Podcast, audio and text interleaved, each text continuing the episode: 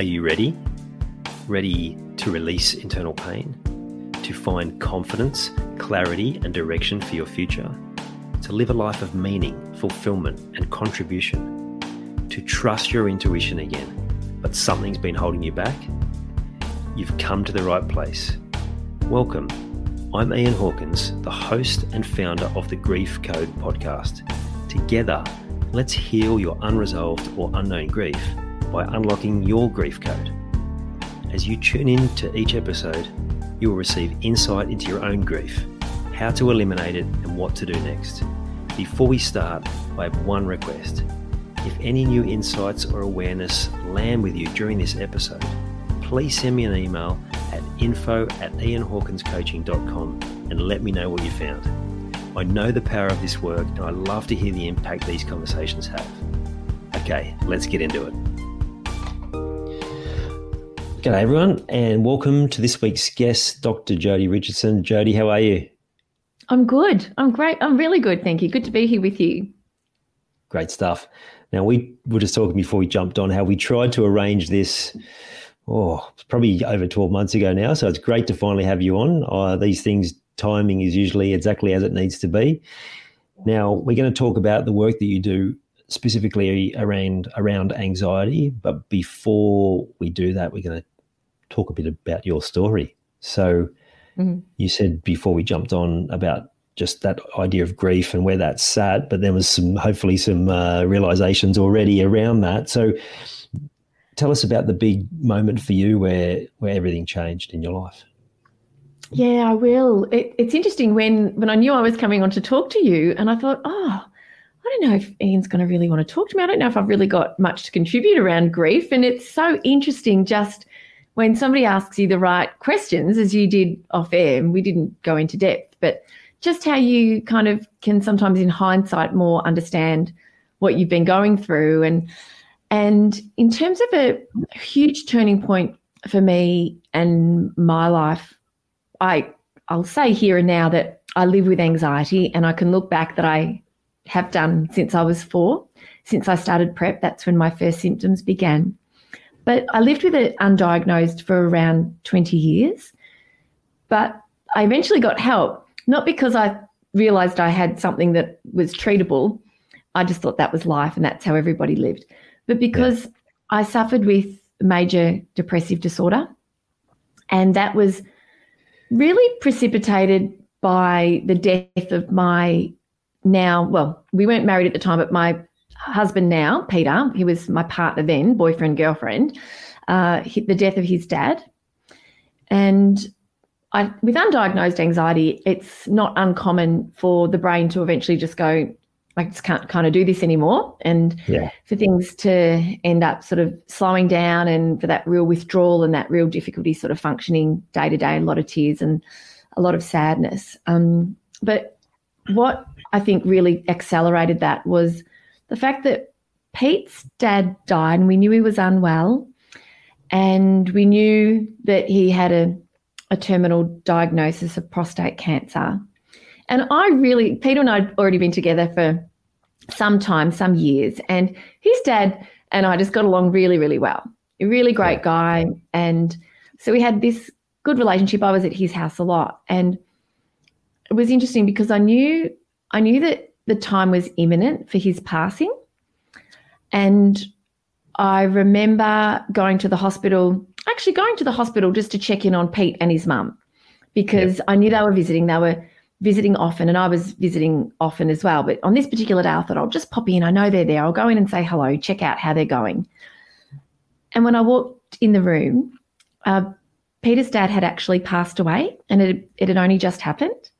Oh. And so I got obviously quite a shock because that was not my expectation and I hadn't had the news. And even though you are expecting something like this to happen, it's always just absolutely devastating when yeah. it finally happens. And in the aftermath of that, what I found was, and Pete doesn't mind me talking about him. I have permission to talk about him when I'm doing these sorts of things, but I've never said this before, is that he he wasn't openly expressive with his grief. And I'm a very expressive person when it comes to emotions. So yeah. I opted not to express my emotions in Pete's company because I remember having the idea in my mind, how can I cry on his shoulder about his dad when yeah. he should be crying on my shoulder? And so I bottled it up. I, I bottled it up. I held on to it. I had my moments, but because we spent a huge amount of time together, and of course, when I was with him, there was that reminder of what was missing. You know, his dad was gone. And so that time in my life was really, really hard. And I didn't realize at the time just how much of an impact it was having on me. And I think that was what really, you know, brought me to the point where my mental health was just so terrible. And I didn't even know what mental health was. I just knew I was so sad. That's when I went to the doctor, and everything kind of changed from there. Yeah, wow. Um, it doesn't surprise me how you describe that when you've lived with anxiety for all those years, and, and the body eventually packs it in. I, I heard uh, Jason Silver describe depressed from the two words deep rest. The body eventually just says, you can't keep doing this. You you need to stop. And it sounds that almost sounds like what you were describing there. Yes, yes. It's um, you know, I, I ultimately it led me to the work that I do, because I, I was teaching at the time, and I left to go and work for Beyond Blue because I thought depression, never heard of it, never. And at that stage, anxiety wasn't part of the mix and part of the conversation. And mm.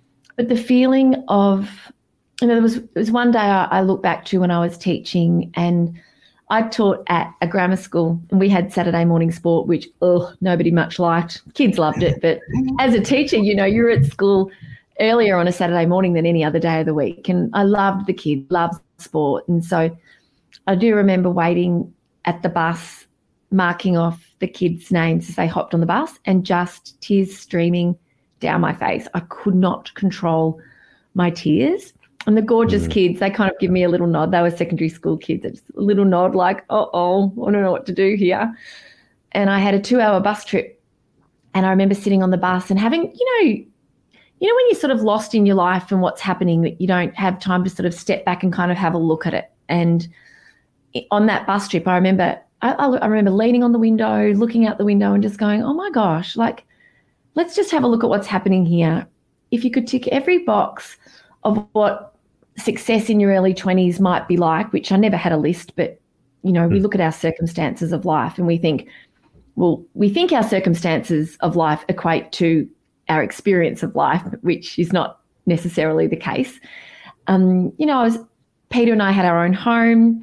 We had a puppy, a beautiful puppy. So we've got, you know, where I am coming to you from now, we still live here all these years later on a couple of acres, you know, really beautiful place where we, we were starting our life together, and a job I loved, fit and healthy, lots of friends, fit and healthy other than my mental health, and, yeah. you know, a bit of disposable income. And just kind of being able to do the things that I wanted to do with freedom and independence, and and yet absolutely miserable. And, yeah, so that was yeah, – depression is a really difficult thing to describe. You don't want to do anything. You're exhausted all the time, and you just feel so terribly, terribly sad. Mm.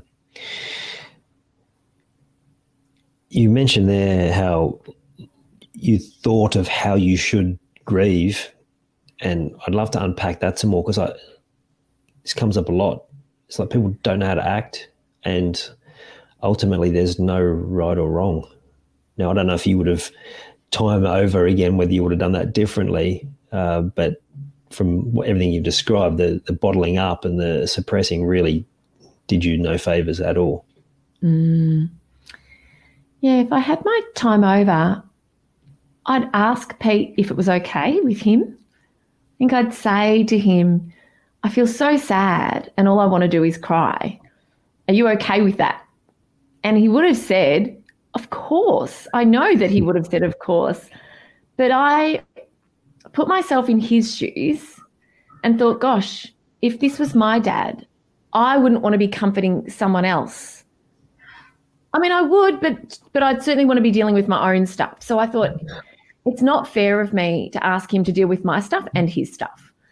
Um, yeah, so it's really nice to be able to think back and reflect on that experience and, and you know, to know that, I mean, I'm very, very open with my emotions. I mean, I'm I'm really good at regulating my emotions, but I express how I feel in appropriate places at appropriate times and mm.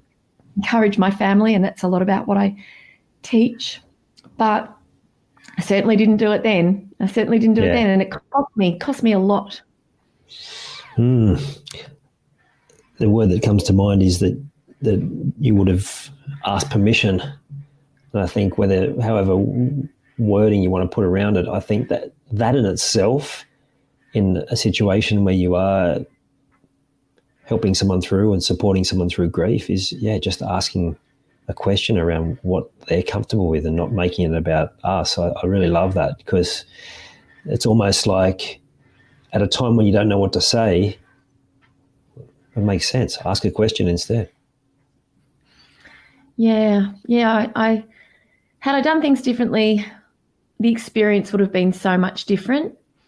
I imagine that my untreated, unrecognised anxiety would have caught up with me eventually. um, yeah.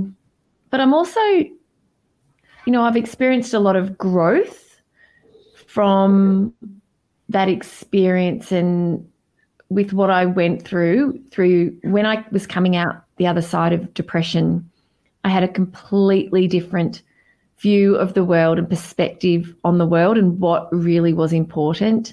And that stayed with me, because when you haven't got, when you haven't got your mental health, when you're in the absolute depths of despair, and I don't know a lot about grief, I'll be honest with you. I don't know a lot about the processes, and that's obviously your wheelhouse.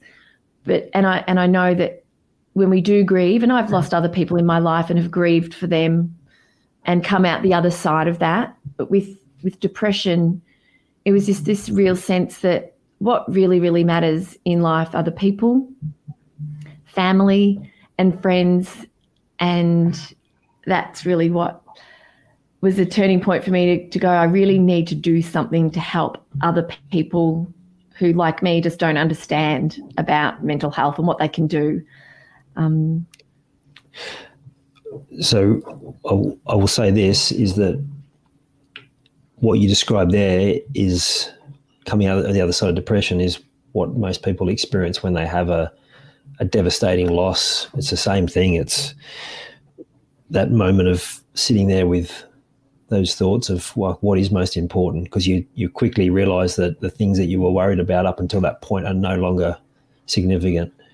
Uh, so mm. it's it's given, this is conversations giving me a whole new perspective on on people coming out the other side of that those bouts of depression, because it is it's like it's it's a what you're describing is a very similar piece. Now, the other part of grief, which I deal predominantly with, is not so much those days afterwards, but is the residual ongoing impact. And and I'm always looking for um for dots to join. So I'm going to get into a bit of a path here, which might be a bit of a leap, but uh, bear with me. So what you said, you had a really good connection with your father-in-law. What what was it about him that really grabbed you? Oh, thank you for asking. Um, we were both nerds. so he, yeah, so he, I mean, I, I was, I was, te- yeah, I was teaching at the time, but just, I mean, Peter's an avid reader. His dad is an avid reader, and uh, we called him Skippy uh, because he was English but had moved to Australia, so his name was Skippy. Uh, and yeah, we, we, I think we really connected on on a, a range of levels. He, he was, he always just seemed so pleased to see me. I think he really loved that, you know, I was a new part of the family, and we could talk about the books we were reading, and he had a real interest in psychology.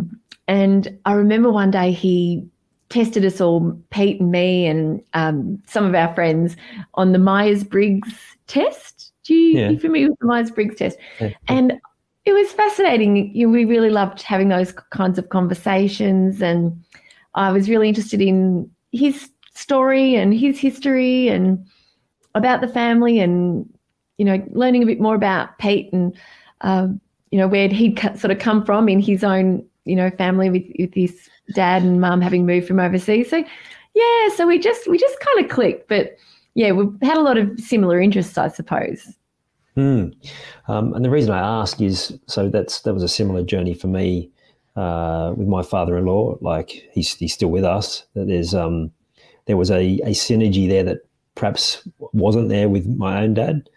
And not to say that I had a bad relationship with my dad, but there were some elements there of this new relationship which which really lit me up. So is is that uh, a similar truth for you, where there's some some disconnects with your dad that your father-in-law kind of filled that hole? Yeah, I think there were definitely elements of that. I could have conversations with Pete's dad about things that weren't of interest. I, I'm not not that they weren't of interest to dad. They just weren't in his sphere. Uh, the way in the, the orbit that he sort of moved in. And so whilst I could talk to Dad about other things, when I talked to Pete's dad, we had a lot in common, a lot of, you know, really good conversations about different things. Um, yeah, so he he was just he was just a really, you know, great person and always made me feel extremely welcome. And, yeah, I really enjoyed spending time with him. Mm. So if you look at it from that perspective, it's it's someone that's sort of plugging a hole and then and then he's gone. It's uh to me it's like that depression coming off the back of that. Yes, you had other things going on leading up to that as well, but it's almost like the the catalyst. It's like the the, the last moment that sort of tip you over the edge, right? Something so big. Yeah, definitely. And I think too, oh, I, I know so, I would put myself in the shoes of Pete and his mum. And so I would think I was grieving too for what it would be like if I lost my dad. Yeah. And right. I was thinking, oh my gosh, what would it be like for my mum to lose my dad? And so, and I, I read once, because I've been to a you know number of funerals in my in my time, and sometimes I find myself so choked up at a funeral, and it might be a funeral of someone who I'm not close to, perhaps a friend's parent, and I'm sad for the friend. So it's not it's not the it's not the personal sense of loss for the person that's passed. It's the sadness and the grief for the per, for the people left behind, and then it makes you reflect too, doesn't it, on the, the people that you've lost or that you will one day lose, and what that must be like. And so I think the empath in me really puts myself in other people's shoes, and um yeah so I can be at and in fact I was at a funeral of a school friend not long after Pete's dad had passed away, and I was inconsolable and I needed to leave because I felt just so overwhelmed with emotion. But I really knew that, you know, there was sadness obviously for the loss of this Um, friend, not a super close friend, but a friend from school. But it was it was just the spilling over of all this unresolved grief from passing of Pete's dad. So um, and it was a, it was a, a fella actually that I'd just dated once who who had passed away, and I thought I also was very conscious. People are going to go, gee, Jodi's really feeling this. Um, meanwhile, I was in this new relationship, in a really strong relationship, and and. Yeah. I really was aware that people would not understand my grief and would misinterpret it, uh, e- even as I was m- myself trying to understand it in that moment. So I had to go. Mm. I just had to actually leave and mm. um, sort of try to pull myself together to to drive home. So, um, yeah, that, that makes total sense. It's, it's uh, the same reason that people can get quite upset when a famous person passes. Part of us feels like we know them, but but it's because of our own stuff comes flooding to the surface. It's why when there's, if you've got children, when you see different instances where the you know the impact on children or or the children losing someone or like that, that's like that's the one that grabs me still. Mm. Because of our own stuff around that, and it all comes mm. flooding the surface, and it doesn't matter what the circumstances, and it doesn't matter whether it's appropriate or not. Sometimes it just it spills over, and that's that's pretty normal, particularly for someone uh, clearly so empathetic as yourself. Yes, yeah. So uh, I'd I'd love to unpack that experience with depression and and then coming out the other side, because uh, for those who have experienced or still experiencing, this is going to be some real gold for them to to see, one, that they're they're not alone in what they're experiencing, but some of the key things that really helped you. So so when you go into that spiral, what's the overriding emotion? Is it one of uh, like hopelessness, or or not even that? Like, is it something worse than that? Like, how are you, your emotions playing out when you're in that place? Complete hopelessness and despair, a sense that life will never be any different. And knowing that there's a whole world out there waiting for you, but you just don't know how to get back to it. And my depression was so, I mean, depression is depression. It's just absolutely horrendous. And I remember being on the bathroom floor, and I was living with my parents at the time. So I'm a bit, yeah, I actually, no, I was actually living at home. Yeah, I was, that's right. Yes, I, when I was teaching, it was later, late. Oh, so I'm a bit, yeah, I wasn't living with Peter at the time. I was living at home. Mm, it's a little bit blurry. Um, I just distinctly remember being at home in the bathroom at my parents' house, and just kind of curled up, literally in the fetal position on the bathroom floor, just sobbing and just wishing that I wouldn't wake up the next day. You know, if I went to sleep, just wishing I don't want to wake up. I didn't want to hurt myself. I did not, I did not want to stop living. I didn't want to kill myself, but I just didn't want to continue living with the pain and the grief and the sadness that was just so overwhelming. I couldn't, I couldn't, ever, I couldn't see any light. Mm. And I know that that was obviously a frightening thing to think, that I just don't care if I don't wake up. Um, but of course, that's, that was just a fleeting moment. It was, it was a, a real low. It was really hard to be in that, in that place. And it, it took time to come through it, with a lot of help, a lot of help. Hmm. It's not unsurprising to me that it is blurry in terms of of uh, dates and where you were and what have you, because that's a lot of what grief and and depression and other mental health challenges does, right? It, it takes away that clarity of thought and messes with memories and so on. So that point you mentioned there, um, lots of help. So w- was there any time there where you, where you didn't feel like that? Even though there were people there, you still felt like, well, these people are here, but they can't even help me anyway? I did feel at, at some point that nobody could help me. Mm.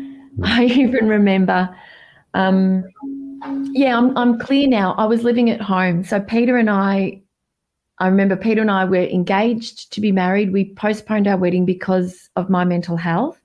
We had bought this place, but we hadn't moved in. Yeah, it's very, very blurry. The memories, a lot of memories are really difficult to call on. So um, I, re- I do remember thinking and that nobody can help me, and being desperate, absolutely desperate, and clutching at any straw that anyone would pass me. And I, I remember praying for the first time. Um, I'm not one to pray. Uh, my mum is Christian, and she was, she sought the support of a couple who were counsellors from her church, who were actually neighbours of ours, and we went and spent some time. Because I, I look back and I think, how hellish for my parents to have me going through this as well. Like, I, I reflect now on just how painful and distressing and hopeless they must have felt. And I do remember having this conversation with these these people, I still remember their names, and coming home that night and going, right, God, if you are there, now's the time. This is it. This is it. I'm reaching out to you. If there's if, if you're there, show me a sign, you know, that classic kind of, yeah. you know, I don't even know, come to Jesus moment I, I've heard sit on a, on a movie. And um, yeah, yeah. and I was bitterly disappointed that I didn't have any sort of epiphany or vision or change. But it's so interesting because um, I ended up meeting with the most amazing psychologist. He was my third psychologist, and we we just spent years working together on and off, on and off, on and off for years and years and years. And I remember sat recounting this to him, and um, no offense meant for anybody who who has, you know, beliefs, uh, Christian beliefs or otherwise. I full full support for anybody's beliefs. It was just weren't my beliefs, but I just was reaching for whatever would help me. And I, I said, and and I knew that my psychologist was not a believer himself, and I didn't know ever know much about him, but through our conversations, I was I was aware of that, and he he had shared that with me. And I remember saying to him this, and he said, makes me laugh, he said, how do you know that I am not the answer to your prayers? I'm glad, I'm glad you said it, because it's the first place my mind went. It's like two things. Isn't it funny? We in, in moments of grief, we talk to God uh, or we pray, and then the solution does find us, but we attribute it to something else. oh, we, when he said that to me, and he was saying it, he, I know he was saying it tongue in cheek, but he he challenged my thinking, you know, and I said, hmm, I guess I don't, you know, I guess I don't know. Um, and, yeah, I mean, it, it, it wasn't it wasn't his way of trying to say, you know, but by this stage I had come through so much, and I was so much better, as you you know, as you can probably tell, to, you know, for him to sort of say that to me. And yeah. um but yeah yeah so it's it's yeah such a such a tough time, but um I look back now, you know, I mean, I'm open with my age. I'm forty-eight. I think every birthday's a gift, and I just I live this rich life. I have a lot of happiness in my life. I'm very accepting of all of life's ups and downs. I don't have to like them. I'm very accepting of what, you know, life throws at us as humans. Very, very grateful. And I look back to where I was and where I was now, and I just think it just could not be too different. You know, we couldn't be further apart. The Jodi that was on the bathroom floor and the Jodi, you know, sitting here in front of you could not be more different, and it, but it's because of that experience that I'm here with you today. So yeah, it's it's quite it's quite amazing to have the opportunity to think back and reflect on it. So yeah, so thank you. You're welcome. That's part of the reason for the platform, is to tell people stories, because someone somewhere will be listening to this and and just it'll be resonating and, and giving them uh, hope when maybe they haven't got any. So. Um, mm-hmm. Yeah, whether whether you come from a, like you said, a religious background, or, or you believe in a higher power or whatever it is, there is some kind of magic happening that is, to me, undeniable when those things happen, when we ask, whether you're just talking about your unconscious mind, when we ask and and then the answer's right there in front of us. And it's amazing what our logical brain will do to make sense of it in a way that we understand, right? It's another method we use to keep ourselves safe, I suppose. Yeah. Um, So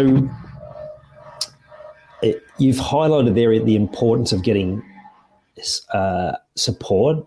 And to me, the bit that I really picked up on is, like, don't just settle for any support. If the support you're getting is not working, then keep searching and keep finding. Like, you know, if, if you had decided that you'd seen one psychologist and it didn't work, and decided psychologists don't work, which I know I've heard people talk about, right? And I've tried that, it hasn't worked. It's like you You've got to be open and seeing that there are other ways. And we're going to come to the anxiety stuff, so it'd be really interesting to hear your thoughts on some of that when we get further down the conversation, because there, I'm sure there'll be someone listening here thinking about anxiety in a different way and maybe haven't been given the answers, and you may just have that. So uh, thank you for for sharing that part of the journey. So was there was there a, a moment where you kind of felt like you were outside, uh, out the other side? Or was it more of a gradual where suddenly you look back and went, oh, actually, I'm not going too bad now? Yeah, there wasn't a moment, nothing that comes to mind you know, in, in this moment now, I realised through my therapy, and yes, what you just highlighted is so important, that the right, it's got to be the right fit psychologist. It really does. And, and it's important to persevere and ask your G P for that next referral and ask around for recommendations, because I saw the first person and I was just like, could have run for the hills. The yeah. second person was recommended by a colleague, and she was a dream analyst, and I didn't really know that. And I just found that to be outside of my, the way I think about life. Um, I don't know much about dream therapy. It just didn't feel like it was going to be the right fit for me. And yes, when I found the psychologist that I had for years and years and years, it was just an absolute game changer. But no, the real, it's it's interesting actually now that now that I think a little bit more about it. I started on antidepressants. I was unable to make any change as a result of my therapy because my depression was so severe. So I took antidepressants, and they had a profound effect on how I felt. So I thought, this depression thing is behind me. I am okay. I can go off my medication. Mm. At which point I plummeted back into depression and felt very strongly that I needed to understand it. I wanted to work through it. I didn't want to, and I, I'm now medicated. I'm medicated now many, many years later, but I spent a long time, many, many years working with my therapist to try to understand more. I guess I felt, I did feel, not I guess, I knew I felt that give me enough time and effort and hard work and I will fix this problem. I will solve this problem. And not understanding not understanding much about mental health at all, really. And so, yeah, so that was interesting. I'm sure my psychologist, um, yeah, he, he was extraordinary, very, very supportive of my decision. And so, yeah, so the, in terms of an actual point, I do remember distinctly feeling one day, oh, my gosh, I feel amazing. And, of course, everything changed when I took my, well, weaned off the medication, which is important to do. But after that, when I really dug deep, When I really dug deep after sort of taking myself off and hitting the lows again, but still more functional at this point, I realised that I wasn't fulfilled professionally, and I started to explore where my next professional step might be. So that was quite a journey. So it was quite a protracted period of time where I explored my options, and as we know, with purpose, you kind of figure it out by doing. Yeah. Um, but yeah, I, I do remember having this idea that everything that was once important to me before, like I had, I had a coupe, I had a shiny red sports car, I had, you know, I had lots of life's lovely trimmings because I was, you know, had this great new full-time job and, you know, not a lot of other things to spend my money on. And I just realised, oh, my gosh, like that's just, that just doesn't make you happy. That's just not what life's about. And so um, I do remember having those very, very strong realisations. But the, old, the whole journey became a real journey because I felt that my mental health would continue to improve the, the closer I got to what I felt was really um, living with more meaning and purpose. I love that. Uh, and I'd like to come back to that, but you mentioned something else there that that um, I think's important for people to just be aware of as well. Is that you mentioned something there is like well, was outside of how you think about life. So two things, thoughts come to mind. There is we can find what works for us that does fit in with how we think about life, but then I think you could appreciate that even through that, we have to be open to doing things differently to how we've done them as well, and be open to accepting some things that are outside of what our belief, current belief systems are, because otherwise, like, how are we going to get different results unless we change something up? Yeah. Yeah, it's so true. And I think when, you know, we, and look, you know, we, we live in a world now where, gosh, you, you just have to open your phone, and if your microphone's on, you know, the next thing you'll do, you'll find on, you know, you start talking about dog beds that you next thing you know, you've got Instagram ads for dog beds. You know, there's it's such a consumerist society, yeah. and we're we're bombarded with all of that these days. But I think, and it's it's easy for me to say, I suppose, because, you know, I, I'm very privileged. You know, I do have a, a, a comfortable home, and, you know, I, I understand that I, I come from a position of privilege saying that, but. And at the time, I was being supported by my parents. You know, I was still trying to work and taking leave and all of that. But just the realization that that it's not, it's just not the, the stuff that we have. And sometimes we have to go through a hard experience to kind of really have a real shift in the way that we look at things. We we absolutely do. And then the science supports that, that, you know, as long as we've got, we're psychologically safe, we're physically safe, we're fed, we're watered, we've got a roof over our heads, and we've got our basic needs met and good connections, um, you could earn a million dollars uh, over and above having all of that. And it's not going to make you a million times happier. No. It's just not, unless you spend no. it on experiences. Yeah, or that work has a deep sense of purpose about it, which is what you touched on there. So, yeah. You talked about you're doing work in the anxiety space, and that's been a lifelong challenge for you. And what I know about purpose is the very thing that we've been challenged most by is the thing that we'll be best at teaching, because it comes from that place of experience. So if we think back to those uh, early years, so you said, like, basically since the age of four, was yes. it like a separation anxiety of going to school? Was it the unknown? Like, do, do you have conscious understanding of what it was when at that age? Mm, I do now, in hindsight. I had a very sick tummy. And so that was my first symptom, because we feel anxiety in such a physical way. It's often not mm. really talked about. I mean, it is, but we really need to understand that the physical side of anxiety is uh, really important to pay attention to. So I felt sick, and it was because I know now, I came from a house where my mum was highly anxious. Mm-hmm. And, uh, but it was a relatively peaceful home, you know, uh, but going to school, I was in a huge double class of preps, and there was a lot of stress for the teachers, and there was a lot of yelling, there was a lot of tension, and that classic, you know, contagion effect of that stress I picked up on. And I would have had the, I mean, I do, I have the genetic coding, I have the inherited factors, which thirty to thirty-five to fifty percent of us with anxiety will have. Um, inheritance will play a role, heredity will play a role. So those genes were just sitting there waiting for some somebody to flick a switch, and that environmental stress was that very switch. And so I would just say to Mum, I feel I feel sick and I don't want to go to school, but mm. she sent me. I'm glad she did. yeah, yeah. Uh, that all makes so much sense.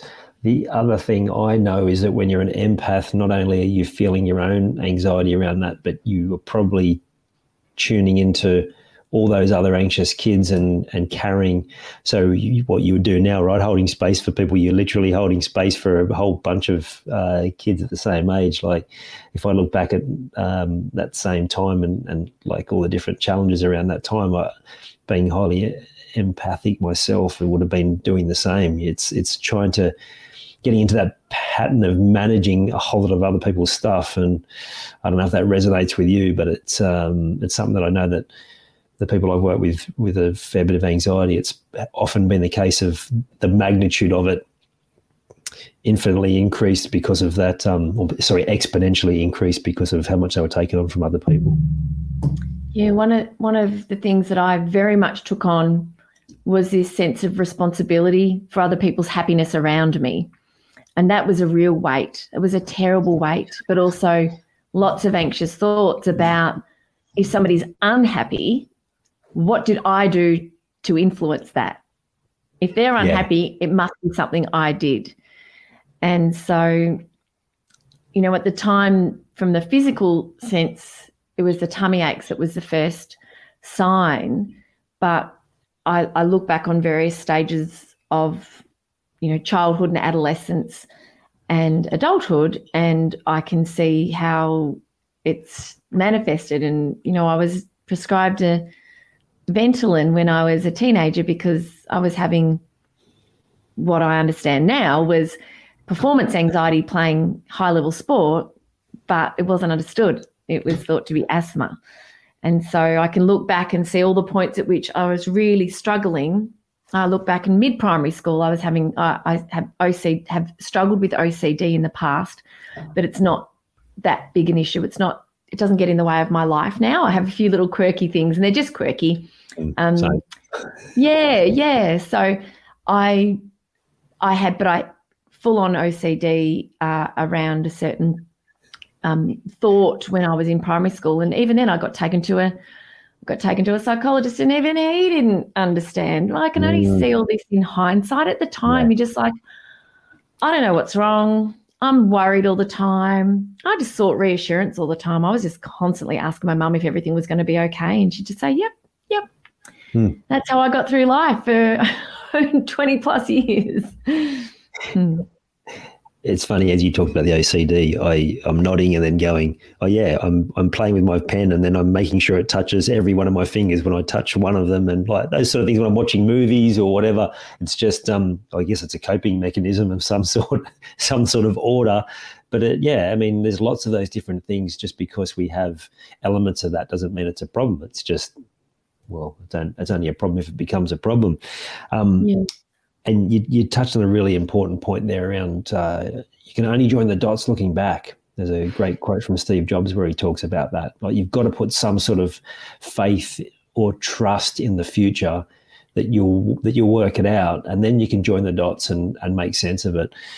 Um, now, one of those ways, like making sense of it, you mentioned there's a family history. Is it something you've openly talked about with your mum about, like what her upbringing was like and and and her anxiety and how she went through all those t- years as well? Oh, yes. We've we've talked about it a lot, and it's so good because she learned, she's learned a lot. She's learned a lot from my experiences, and, um, yeah, she's the eldest of seven, and wow. yeah, Dad's the eldest of, oh, is he the eldest? He's not the eldest, but Dad's one of eight, so I've got a massive family, and then my poor kids only have one cousin. So never mind. Um, that's the way the cookie crumbles sometimes, but yeah, yeah Mum was the eldest of seven, and there were a huge, a lot of responsibilities, and her dad had O C D but not diagnosed, so lots of light flick, oh, light switch flicking, uh, very high expectations of order, kids into bed early so that all the doors could be locked, and um, she only came to the realization about her dad when we, you know, as through professionally, because my area of expertise is anxiety, and I'm having conversations with her about all sorts of things all the time, O C D being one of them. And she, mm-hmm. she, you know, it's sort of, you know, the right moment, the right question, the right opportunity, and you start to reflect. And um, yeah, so growing up, and that's the thing, some parents feel responsible, and as parents we can't feel responsible for our children's anxiety because we we get dealt the cards we're dealt in terms of our D N A. Yeah. And when it comes to anxiety, there's state and then there's trait anxiety. So in terms of our temperament, that's just, you know, the temp- our temperament is ingrained. And then state anxiety can be the anxiety that we feel in, you know, as a as a state, which can be changeable and it's completely normal in response to certain situations. It's actually there to keep us safe.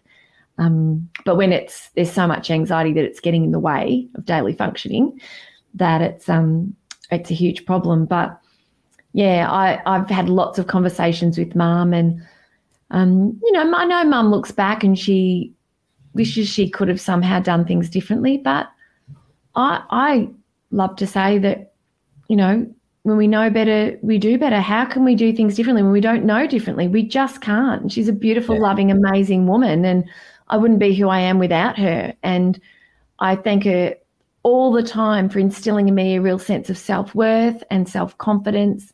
And it means that despite the anxiety that I live with and the challenges that I've had, I've been able to continue to move forward and and really make the most of it, more than make the most of it.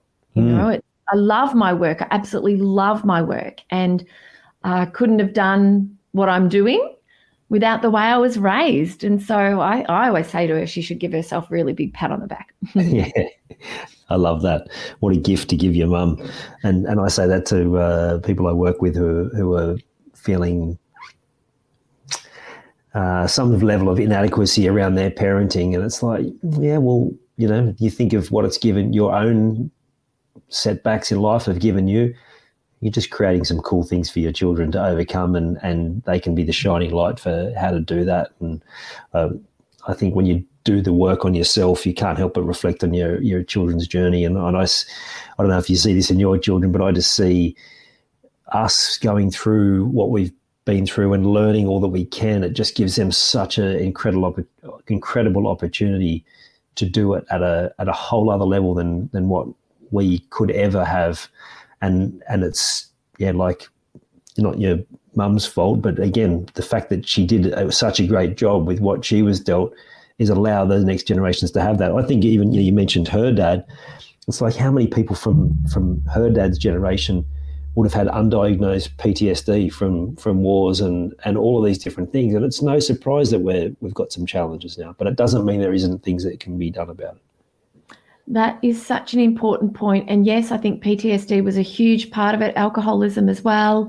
Mm. And yeah, it, it's, that's, you know, the environment that we're raised in does have an, an influence on, on us. But we're, we're so lucky because, you know, podcasts like this and opportunities to learn and grow and to understand ourselves. I think when we understand ourselves, we're in a much better position to respond when things happen in our lives.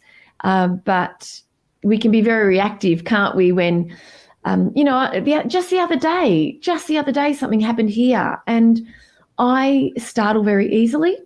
I am, and one of the things I noticed was if I feel like if I'm in the kitchen and I'm by the pantry and a couple of people are sort of coming to go to the pantry in a, in a situation where I have a small amount of physical space about me, and it, it's like my brain thinks I'm trapped somehow and I need to, to get out of there, and it, and it can happen in an instant, and I can I can um, flip, you know, very, very quickly from being cool, calm and collected into being highly anxious. And I I just I just said the other day to Pete, oh, I'm just realising these things about myself, and so I can think about them, I can uh, manage where I am and what I'm doing, and also do a little bit of exposure as well for myself to, you know, one of the things I've got a huge thing about kids putting their fingers in food. Like if I'm baking a cake, yeah, and my kids stick their finger in the cake mix, and and it's because, do you think I was allowed to do that when I was a kid? Of course. And oh, of course I wasn't. And my mum probably wasn't able to do that. So now I said to my daughter, I said, right, I'm working on this. I'm going to work on it, right? So please yeah. just wash your hands, like just do that for me. But just come along and stick your finger in the batter, right? And and she gives me this hilarious look. Like she looks at me like, okay, Mum, we're going to do this together. And she's got this kind of cheeky kind of smile like, look what I'm about to do. And so we try to be a bit playful and try to just recognise, all right, what's sort of triggering me? Um, I don't necessarily understand most of why I react the way I do, but the more we understand ourselves, the more we can um, work through things and, and be in a better position to respond or just not react. You know, mm. when she sticks her finger in the batter now, we just laugh. It still makes me kind of inside go, oh. But, you know, at the end of the day, I don't want her to be baking with her kids and reacting about sticking fingers in the mixture. I mean, it's just such a little thing, but yeah. I think this kind of idea translates across, you know, big problems as well. Oh, absolutely. We be the role model rather than like trying to tell them not to do it. We just got, we make changes so that we can demonstrate. Oh, I was listening to that going, oh, like the washing the hands thing and thinking, oh, but then, but then there's soap in it, like, you know. We all have our own triggers. Um, the, the the bit I wanted to, to touch on before we talk about uh, where people can find more about you, you talked about being responsible for other people's stuff. Now, this was a real eye-opener for me, because I know, like, I grew up very much in that space of feeling responsible and taking on a whole lot of other people's stuff. But then when I saw it reflected back to me through my children, and one particular moment with my son really stands out, when I realized he was picking a fight with me because he could tell, maybe maybe consciously, but probably more unconsciously, that that I had some stuff that I wasn't uh, that I wasn't dealing with, and and just being able to be aware of that and say to him, don't don't do what I did, don't don't pick a fight with me. Like, I'm I'm working through some stuff, but that's not on you, mate. That's not your responsibility.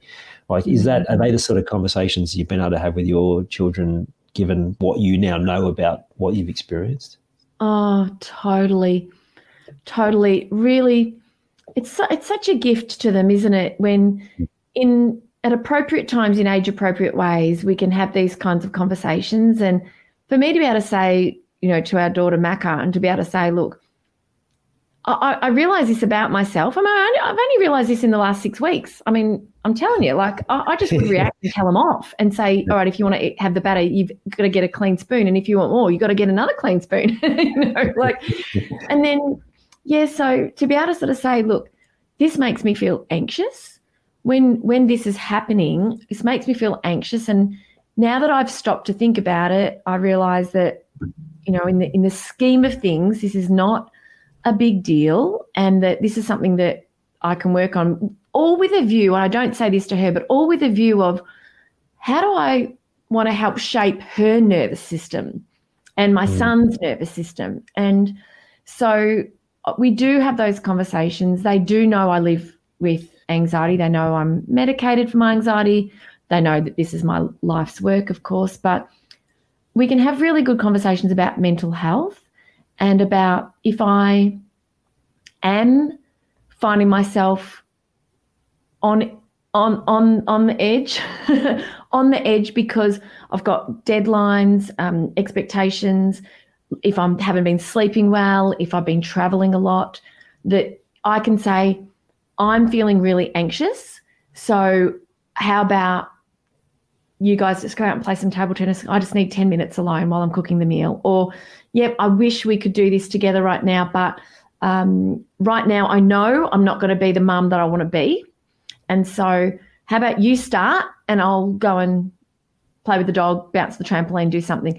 So what I'm doing is I'm trying to sort of share these ideas that we, when we can self-reflect and we know where we're at and we know what we need, we can get what we need and still take care of the people around us. But every now and again, I just react like I did last night. Um, kids came with me to basketball and my daughter was spinning the ball right next to me beside the court, and it was driving me nuts, like, because I, I was – anxious that she was going to drop it, it was going to go on the court, it was going to trip someone over, it would be embarrassing, and it was also just distracting. And I'm just like, right, move, you know. I'd asked nicely the first time, I must admit, but I I didn't speak to her the way I would normally. I was more firm than what I just described, and yeah, the yeah. look I gave her, oh, if looks could kill, you know.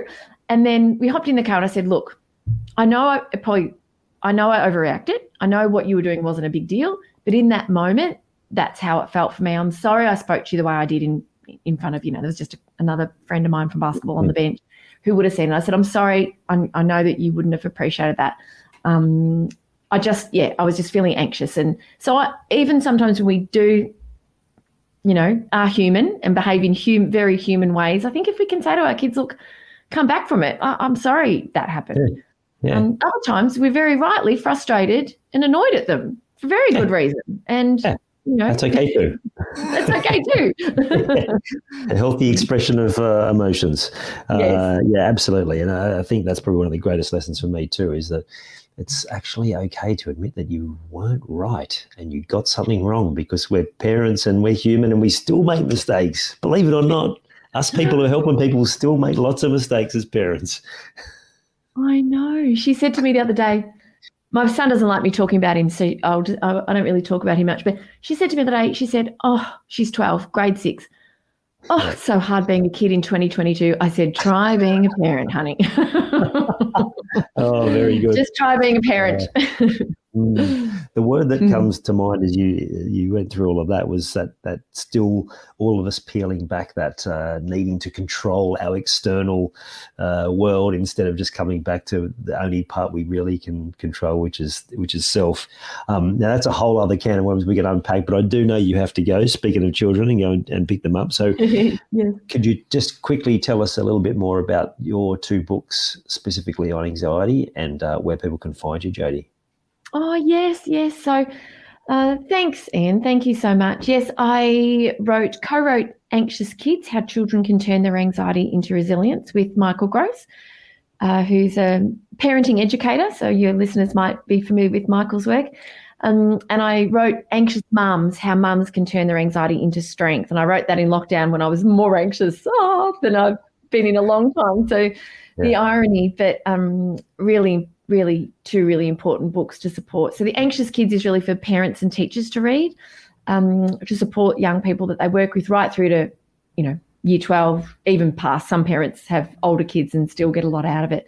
Um, and my podcast is Well Hello Anxiety, and that's about let's turn around and say hello and understand this thing for what it is and learn how to live life with it. And so, um, yeah, my website is Doctor Jodi Richardson, and I'm on Instagram and Facebook. So, yeah, you can find me in lots of places. Awesome. We'll make sure you get all those links in the notes. Uh, thank you for shining such a positive light on, on this challenge that so many have and so many have experienced. Uh, I re- really appreciate you being so open with the conversation and your story as well. And thank you for having this chat, Jodi. Oh, and thank you for inviting me, and thank you for giving me time and space and compassion, a compassionate place to to think about some things I haven't thought about for a while, and, and you've helped me understand myself uh, a little more as well. So thank you very much for the wonderful work you're doing. You're, you're welcome. I appreciate you saying that. Cheers. Thanks. I hope you enjoyed this episode of the Grief Code podcast. Thank you so much for listening.